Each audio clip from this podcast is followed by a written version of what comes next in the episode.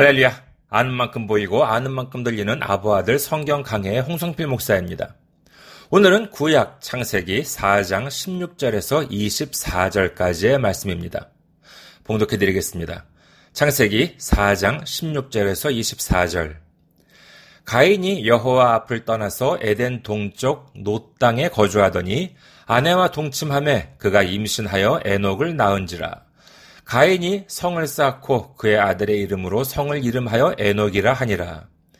에녹이 이랏을 낳고 이랏은 무후야엘을 낳고 무후야엘은 무드사엘을 낳고 무드사엘은 라멕을 낳았더라. 라멕이 두 아내를 맞이하였으니 하나의 이름은 아다요 하나의 이름은 신라였더라.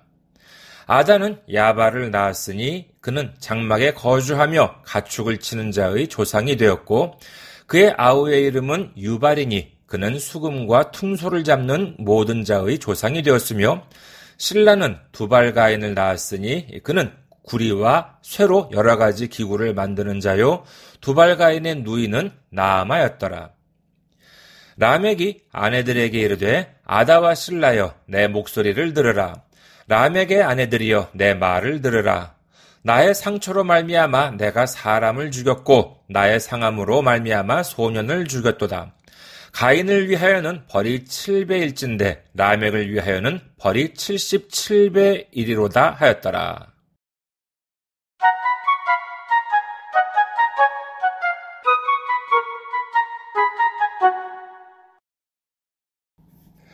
성경에 기록된 최초의 살인을 저지른 가인은 하나님의 은혜로 생명을 보존할 수 있었습니다.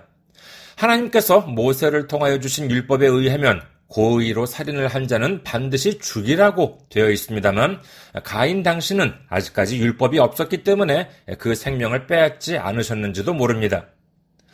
오늘 본문 말씀에 보면은 가인의 후손들이 기록되어 있습니다.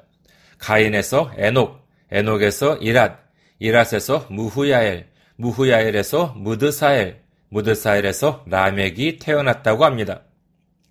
라멕이 두 아내를 맞이해서 낳은 후손인 아다와 유발은 각각 가축을 치는 자와 퉁소를 잡는 자의 조상이 되었고 두발가인은 굴이나 쇠를 이용해서 여러 가지 기구를 만들었다고 합니다.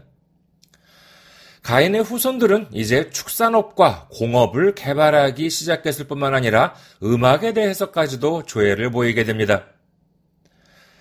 이렇게 보면 참으로 화려하지 않습니까? 그야말로 인류의 문명이 시작된 것입니다. 이제 그들은 인류의 조상으로서 어디 하나 부끄럽지 않은 번영을 이루어가게 되었다는 것은 자신들을 포함해서 그 누구도 의심하지 않았을 것입니다. 그러나 저는 이 계보를 볼 때마다 허망한 느낌을 지울 수가 없습니다. 성경에 수많은 계보가 있습니다만 이처럼 허망하게 여겨지는 계보도 드문 것 같습니다. 그 이유는 여기에 보이지 않는 것이 있기 때문입니다. 그것은 바로 하나님입니다. 하나님이 보이지 않습니다. 하나님을 찬양했다는 기록도 하나님께 예배를 드렸다는 기록도 없습니다. 라멕은 자신의 범죄를 자랑합니다. 사람을 죽였다면서 자랑을 하고 있습니다. 그러면서 자신들의 조상 가인을 죽이면 벌을 7배나 받을 것이라고 하나님께서는 말씀하셨는데 자기에게 손을 대는 자는 77배의 벌을 받는다고 호언 장담을 합니다. 그들에게는 신앙이 없습니다. 그저 힘 있는 자들이 멋대로 만들어 놓은 것을 법이라고 떠듭니다.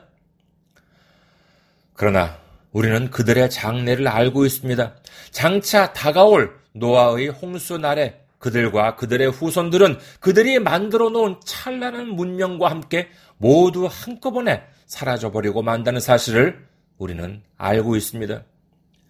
잠언 23장 17절 내 마음으로 죄인의 형통을 부러워하지 말고 항상 여호와를 경외하라.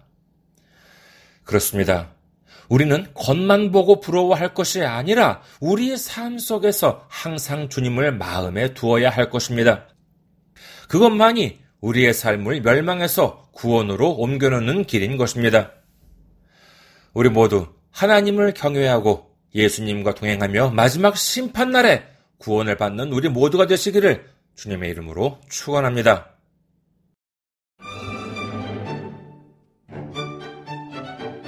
아부아드 성경 강해는 여러분의 기도와 성교 후원으로 운영되고 있습니다.